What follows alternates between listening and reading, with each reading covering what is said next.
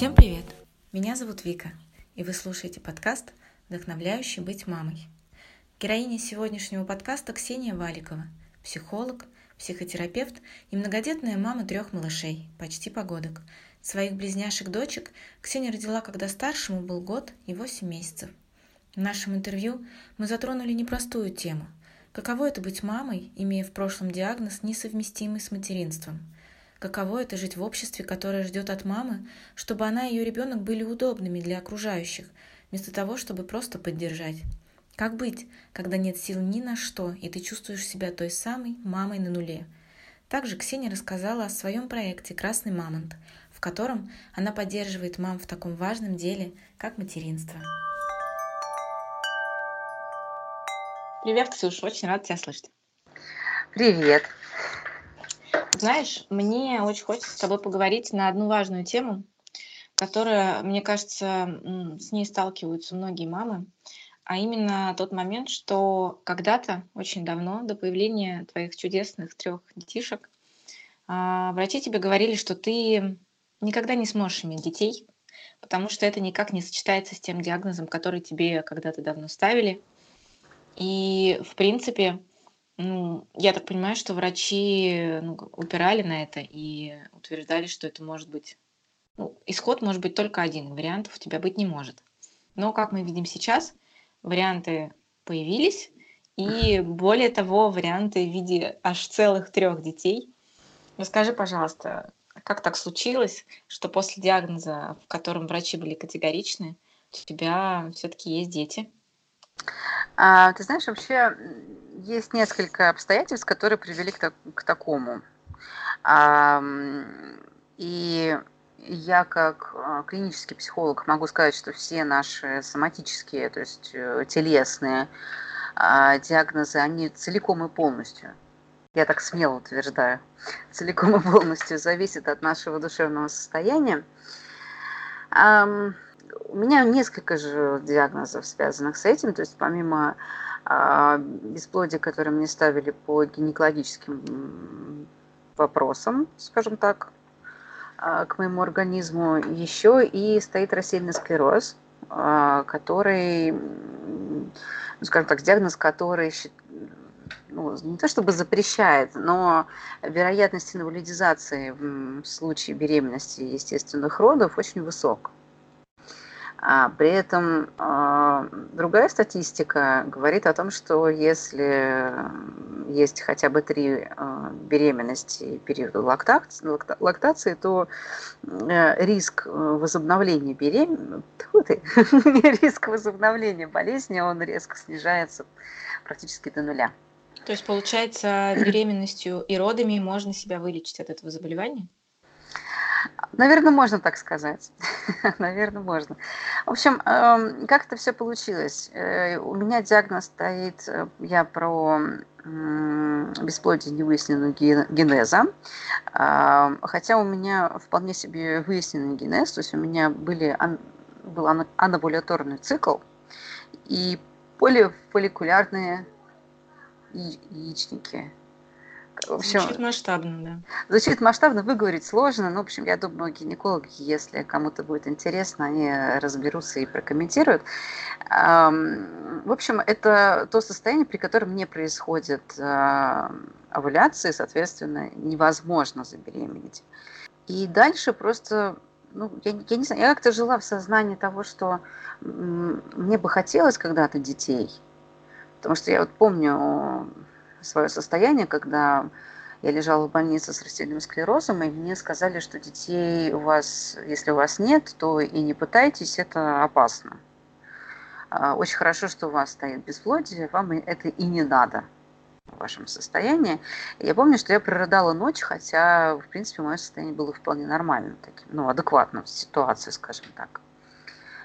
Вот. Как же так получилось, что в результате трое детей – ну, мне рассказать, как дети получается. Нет, ну, просто как, как это получается, что они таки появились при условии диагноза вполне себе масштабно звучащих. То есть получается, что врачи ошиблись или было проведено какое-то лечение, или какие-то методы воздействия на организм, которые помогли все-таки забеременеть?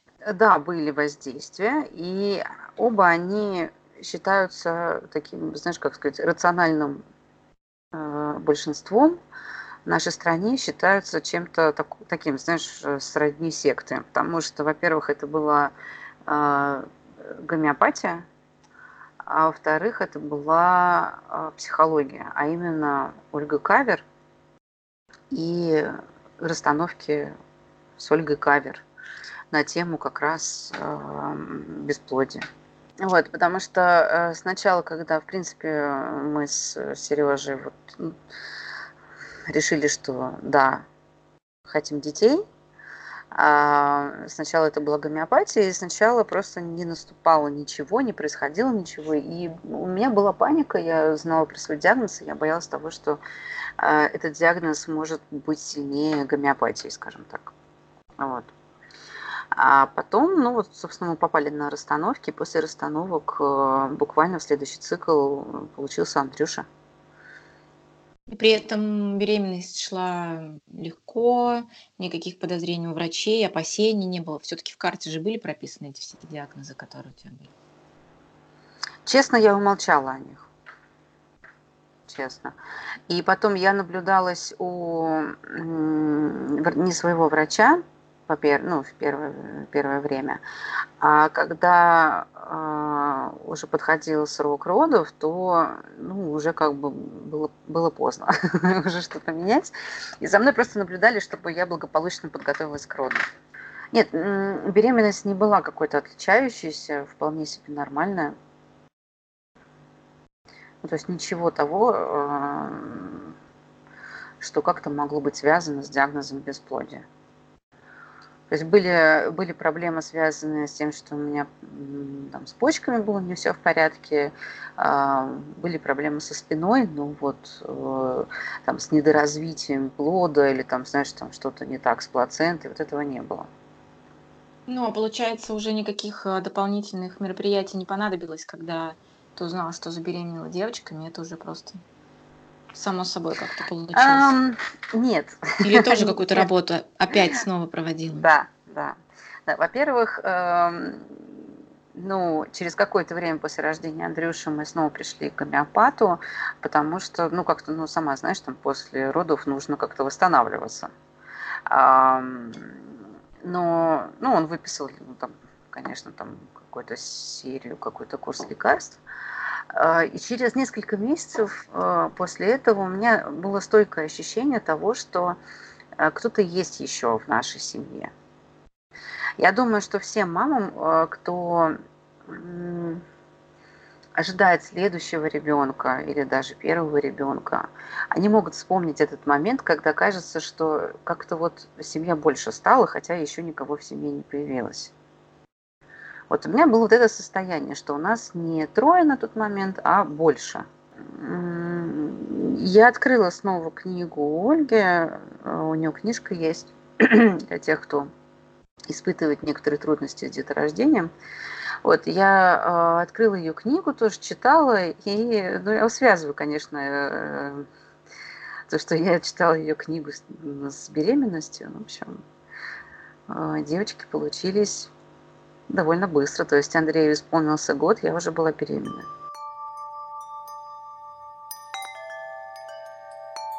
И сейчас, получается, их трое. Что да. непросто, особенно учитывая, что разница между ними небольшая. Скажи mm. мне, пожалуйста, что с какими трудностями ты столкнулась?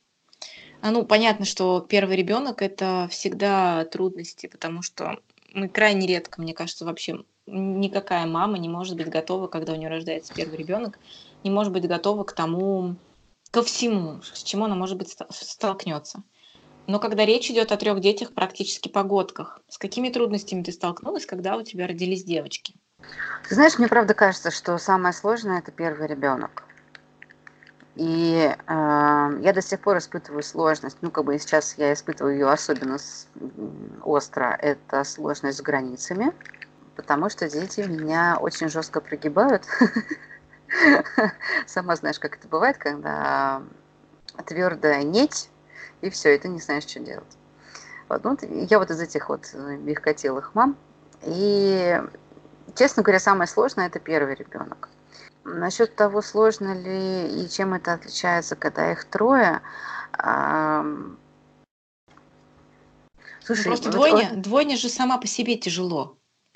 А когда у тебя маленькая вот новорожденная двойня, и при этом старший ребенок, которому чуть больше года, да, у него только начинается вот эта вот активность, особенно это мальчик, мальчики очень часто активные, которым надо везде залезть, потрогать, а у тебя на обеих руках еще по младенцу, вот как это, как это все вообще вяжется?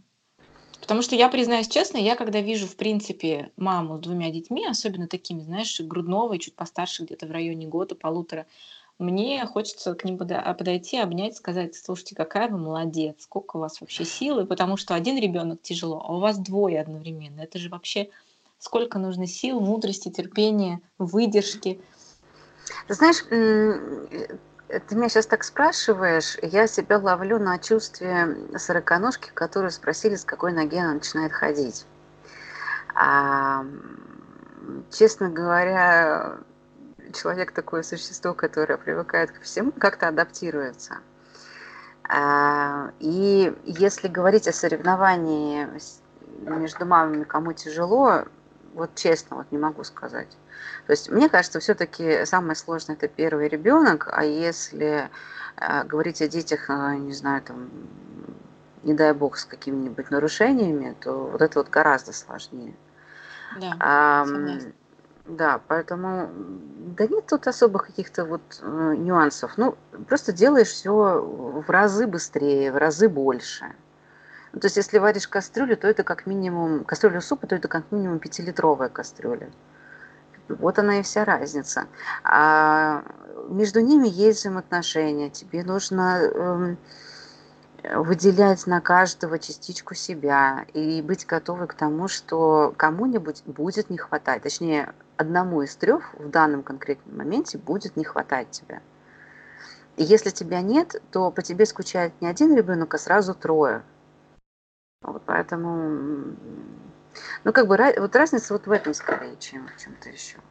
А в чем же тогда, ты говоришь, самое сложное было, когда был один ребенок, самый первый? С какими такими сложностями ты столкнулась, которые для тебя, может быть, стали неожиданными? К чему ты не была готова? Знаешь как, мама, э, мама с ребенком оказывается на необитаемом острове, когда выходит из роддома. А, и, ну, то есть, если мы берем там ситуацию большого города, да, то есть там, не знаю, если у нее нет много родственников, опять-таки. И это такое вот, знаешь, проклятие нуклеарной семьи, проклятие э, современного вот этого общества, что у мамы нет поддержки, и нет поддержки прежде всего в обществе. То есть э, она оказывается изолированной, она оказывается вынужденной не только заботиться о себе, заботиться о ребенке, заботиться о муже и заботиться о всех окружающих людях, чтобы, не дай бог, им не помешал ребенок. Самое сложное было это безразличие врачей, которые, ну, то есть вот если, если нет возможности найти, найти хороших врачей, акушеров, да, гинекологов, э, которые действительно могут рассказать о том, а, что происходит с женщиной во время беременности, во время родов и после, а, то женщина оказывается один на один с тем, что с ней происходит, и что это ненормально, те чувства, которые она испытывает. Потому что в рекламе мы что видим? Мы видим спокойную маму, наслаждающуюся а, прекрасным материнством, а, у которой ребенок спит э, сколько там часов? 18 младенец спит. А, Андрюха спал на мне, наверное, до полугода, пока я не отвела его к остеопату. Ты говорила, что одна из проблем, с которой сталкивается мама, это некоторое неприятие общества и отсутствие помощи какой-то с обществом. А, но при этом у нас часто помимо отсутствия помощи еще общество очень любит э, нагнетать и тыкать в лицо маме, насколько она не права, насколько у нее ребенок неудобный и как-то неудобно себя ведет. Вот ты как психолог. Что можешь порекомендовать в ситуации, когда ну вот происходят такие неприятные истории, и мамам какое-то окружение, там близкие или не близкие люди во дворе, там кто-то начинает высказывать, насколько мама не права. Потому что, конечно же, все, всю эту историю можно свести к, к тому, чтобы просто огрызнуться человеку, который высказывает свое мнение. Но мне что-то подсказывает, что если мама так будет постоянно огрызаться, как-то ее эмоциональное настроение будет, э, не будет улучшаться. Ну, оно совершенно тебе правильно подсказывает. Ты знаешь, это прям беда, боль и э, проблем, действительно проблема нашего общества. И она происходит из, из каких-то таких вот убеждений про то, что токсичное общение, манипулятивное, э, вот этот буллинг, да, который не понимает старшее поколение, хотя это было проблемой всегда, да, просто сейчас это стало прям ощутимой проблемой, что все это норма, что должен выживать сильнейший. И это правда очень горько все. Даже, знаешь, как-то вот очень обидно за тех мам, у которых нет рядом под рукой хорошей подруги, с которой можно поговорить и как-то, вот я не знаю, ну просто убедиться в том, что с ней все хорошо. Ну, с точки зрения вот психологии, как маме, может быть, себя прорабатывать, реагировать, как это прорабатывать потом, если ты отреагировал как-то не так. Ну, потому что у меня, например, также бывает, что я вообще стараюсь, ну, либо не реагировать, либо крайне безэмоционально каким-то образом отвечать, там, из серии «Спасибо, мы сами разберемся».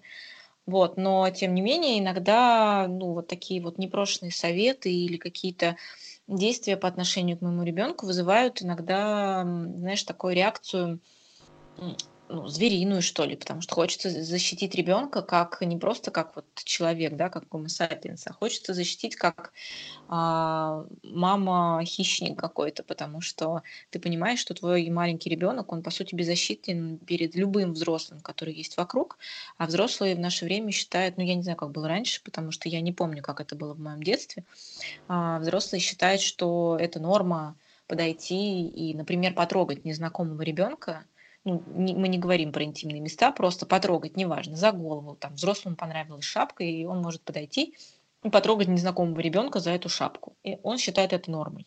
Я считаю, что это ненормально, я такое стараюсь пресекать, более того, учусь, учу э, свою старшую дочку, которая уже хорошо разговаривает, учу реагировать на это, причем ну, прям категорическим образом мы ее вывозим куда-нибудь а, в не особо людное место, где она может реально учиться кричать правильные какие-то фразы на то, если ее трогает какой-то незнакомый взрослый. Но с точки зрения психологии, все-таки как вот маме быть с такими ситуациями, чтобы не чувствовать себя, знаешь, какой-то неправильным, неправильным членом общества, который боится за то, что трогают его ребенка? А, ну, во-первых, э, проработать, ну, конечно, психолог здесь в помощь. А, во-вторых, все-таки э, лучше пройти через это чувство, что я неправильный член общества. А правильный и неправильный – это такие понятия очень манипулятивные. То есть если э, конкретно вот этому человеку, конкретно мне сейчас плохо от того, что происходит, я должна как минимум в этом сказать. И имею на это абсолютно полное право. И если вам не нравится, что э, что-то происходит, э, не знаю, с вашим ребенком, то как минимум можно подойти и сказать, что я мать этого ребенка, мне не нравится то, что вы сейчас делаете, перестаньте. Нападки других людей э, по отношению к маме, ух, если нападки ух, к маме. Смотри, если нападки к маме, и я скажу вообще, как процессуальный психотерапевт, любой процесс, который происходит извне, это тот же самый процесс, который происходит у тебя внутри. Поэтому если на тебя кто-то нападает, это значит, что внутри тебя идет точно такая же борьба.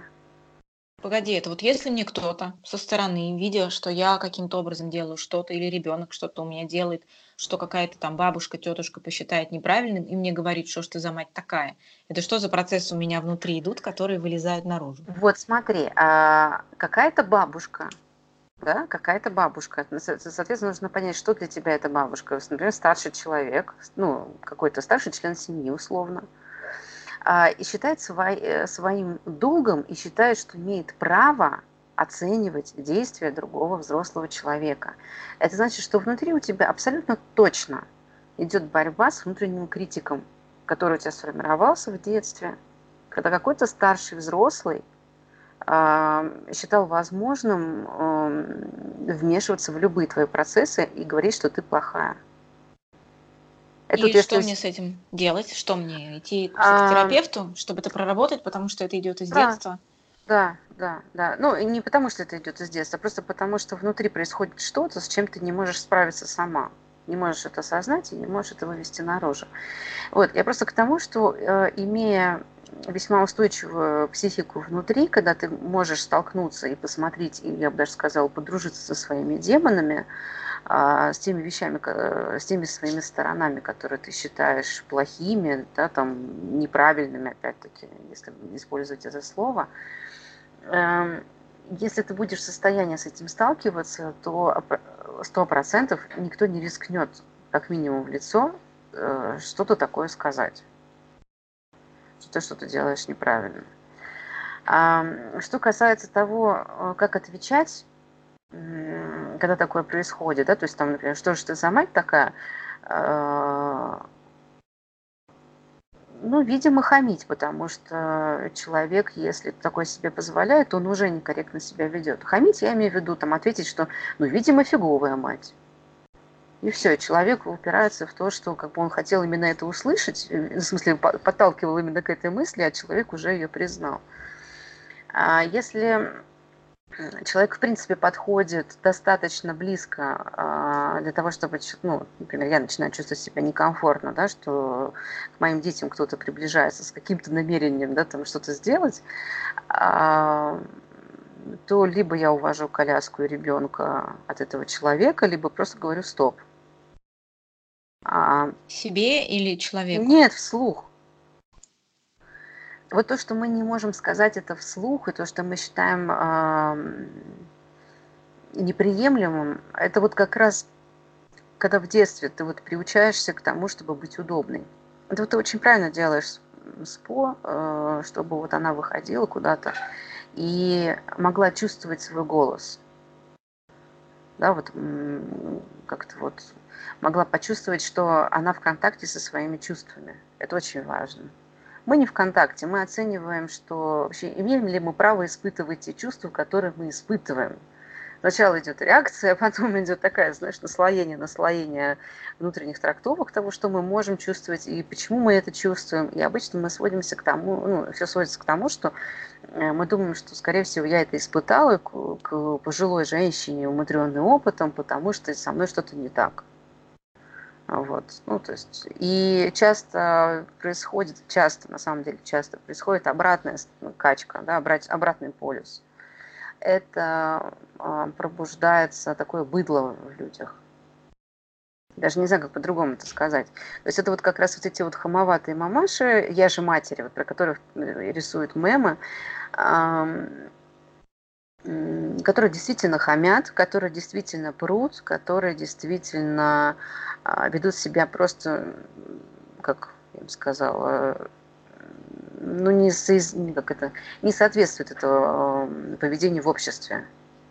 Это правда. А все происходит потому, что ну, как бы в какой-то момент она перешла эту грань, да, могу я вести себя прилично или не могу себя вести прилично. Если я веду себя неприлично, это она думает внутри, да, то я, значит, буду все время вести себя неприлично, я плохая. Вот. Но что все-таки человеческое достоинство, оно выражается в том, что ты понимаешь ценность своих границ, э, считаешь, что ты имеешь на них право, считаешь, что ты имеешь право на свою жизнь, имеешь право чувствовать те чувства, которые ты испытываешь. И у тебя достаточно ресурсов, чтобы сказать нет, отойдите, перестаньте, не подходите к моему ребенку, да, там, э, я сама разберусь, ну и так далее. Говоря, кстати, о ресурсе. А, сейчас очень много говорят о том, что вот это вот мама на нуле, у мамы нет ресурса, у мамы нету сил, ну, это стало, мне кажется, такое было всегда, просто сейчас как будто бы современную маму м, учат признавать, что у тебя может не хватать сил на что-то, ты можешь за весь день быть э, настолько затроганной детьми, что в конце дня ты не хочешь ни с кем общаться, ни тактильно, ни словесно, хочется уйти только куда-нибудь в норку, там посидеть сама с собой, может быть, там посидеть в интернете, просто в телефоне, чтобы тебя никто не трогал, или, я не знаю, там носочки посидеть, повязать. Ну, в общем, делать все, что угодно, только бы а, ты при этом не была задействована кем-то извне. И вот этот ресурс, мне кажется, это очень важный момент, который я хотела бы очень с тобой поднять эту тему про ресурс, потому что м- кажется, что все так просто. Ну, иди поспи, мать, иди поспи, и все тебе будет хорошо. Но очень часто бывает, что ни сон, ни вкусная еда, ну, как-то вот э, такие первичные желания, которые хочется сделать, когда тебе кажется, что ты уже прям совсем утомлен, они не помогают. А, что ты считаешь может помочь в ситуации, когда случается так, что мама на нуле? Много чего можно сделать. Во-первых, а, все-таки разделить состояние и уточнить состояние. Потому что все, если мы говорим о послеродовой депрессии, то здесь требуется, однозначно требуется помощь извне и квалифицированная помощь извне. А, а есть какие-то прям вот явные черты, когда мама не просто устала изо дня в день, а что вот прям можно сказать, что да, дорогая, кажется, у тебя начинается послеродовая депрессия, и тебе нужен специалист. Какие-то есть прям такие по пунктам какие-то характерные черты, по которым можно определить, что такое происходит? Это знаешь как? Есть такая шутка а, в всех диспансере про то, что висит табличка.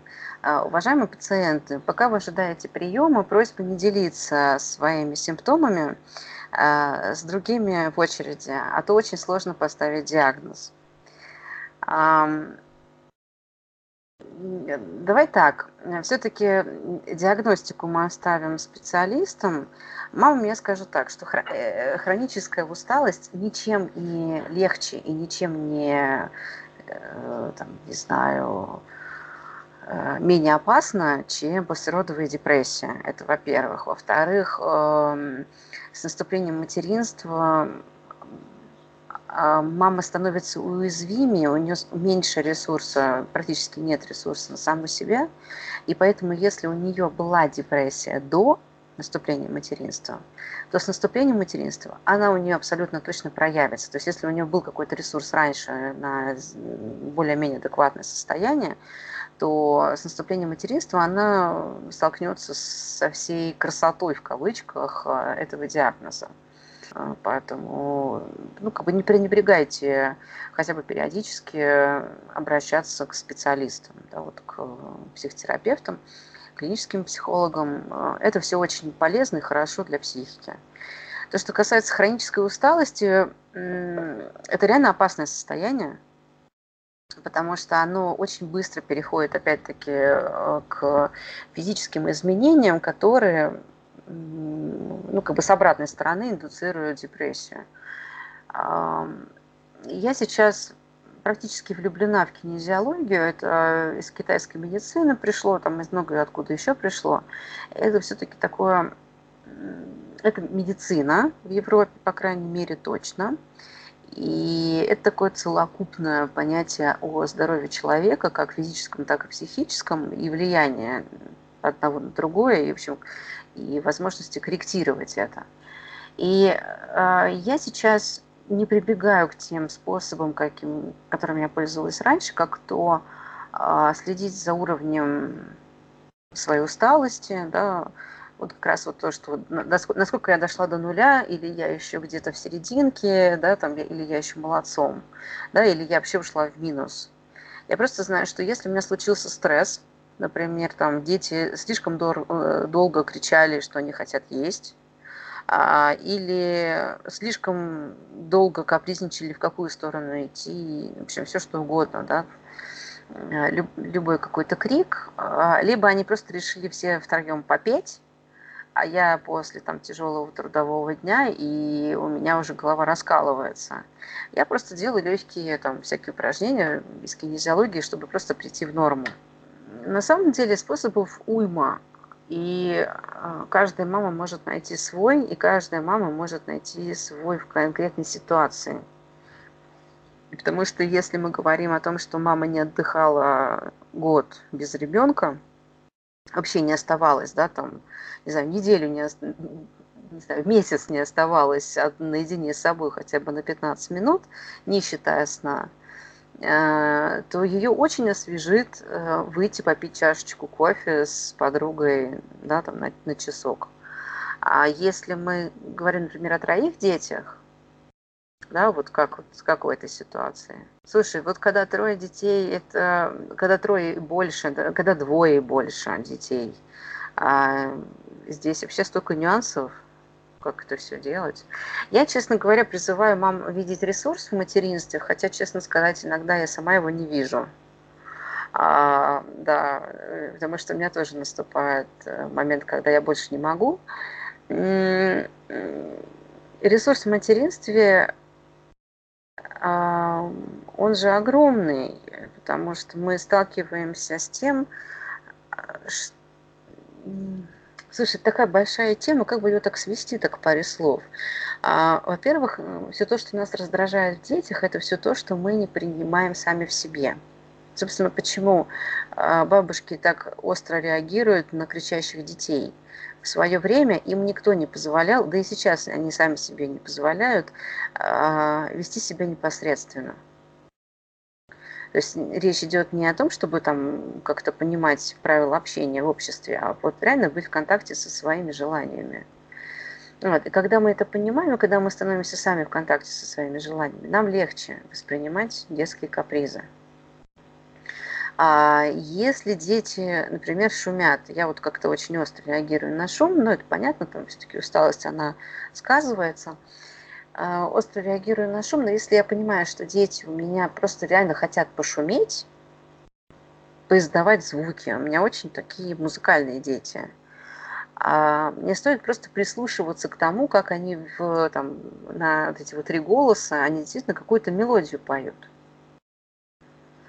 И, в общем-то, в таких мелочах просто замечать красоту момента. И такая получается, знаешь, бесконечная медитация самопознания, насколько маму хватает на это, конечно, потому что это не всегда получается. Да, действительно, сейчас очень много говорят о том, что мама на нуле, и, и до сих пор э, эта тема новая, несмотря на то, что ну, достаточно времени да, прошло и много материалов на эту тему есть. Она все еще остается новой, потому что проблема не в маме. Вот сто процентов я могу сказать, что проблема не в маме. А проблема в том, что нет поддержки общества. То есть сейчас материнство очень искусственно. Ну, правда, то есть мы, э, выходя в общество, мы должны еще как-то вот сыграть какую-то роль хорошей мамы, и чтобы дети были хорошие, приличные, удобные. Удобные, и, да. Да, и вот это вот, и мы сами должны, должны быть удобные. То есть мы должны составлять компанию вот этим вот бабусечкам, которые за свою жизнь вот как-то не научились общаться, что ли. И не знаю, это все прям очень неприятно. А мама – это тот э, человек, неважно сколько лет ребенку, чем меньше, тем больше она нуждается в том, чтобы вокруг были женщины, женщины, принимающие ее с материнством. Я бы сказала, восхваляющие ее с ее материнством. Пусть это один ребенок. А, которые могут просто обнять, окружить, э, ну, эмоциональным хотя бы теплом, да, я же не говорю про что-то еще, просто сказать, что, дорогая, все хорошо, как бы это ни происходило, все нормально. Вот конкретно для тебя и твоего ребенка все происходит так, как должно. И просто маме дать возможность э, вернуться в здесь и сейчас, э, отойти от каких-то тревог, о будущем, о прошлом, о том, что не было сделано. или то, чего не получится достичь. И, ну, короче, вот каких-то вот этих вот вечных там в голове каких-то моментов, там типа, а что будет, если я э, пропущу гимнастику и посплю? Э, наверное, мой ребенок отстанет развить и будет хуже всех. Ну и начинается. Очень часто мамы сталкиваются э, с тем, что они просто не знают, как сказать, они не, не, не считают, что имеют право пожаловаться. Ну, это а, есть такое, конечно. Да, и вот признать, это... что тебе сложно. Признать, что рожал сложно. тогда? Вот. Не надо и... было рожать. Да, и, и вот надо было просто добавить каких-то ответов на это. То есть вот эта вот человеческая злоба внутри, особенно это же мы слышим от э, женщин, э, что рожала. Э, и часто мы слышим это от близких женщин, то есть там от своих матерей, своих бабушек. Э, еще есть любимое, это нищету плодить. Это если рожаешь больше одного, ну, больше двух точно. Пожаловаться мама не знает как. И не считает, что имеет право. И вот это вот эмоциональное тепло, оно очень нужно именно для этого, чтобы мама могла выплеснуть то, что она чувствует, и признать за собой право уставать от того, что происходит с ней. Действительно, есть мамы, которые не устают, действительно, есть мамы, которые получают удовольствие, а, есть мамы, которые говорят о том, что вот они работают и смотрят за ребенком, да, и вот поэтому у них все хорошо в жизни. А, на заборе тоже много чего написано, и в любом случае не ориентируйтесь на чужой опыт. Если вы чувствуете себя на нуле, значит вы на нуле. Если вам сейчас было плохо, неприятно, значит конкретно вам в этой ситуации было плохо, и вам нужна помощь, поддержка, какой-то отклик.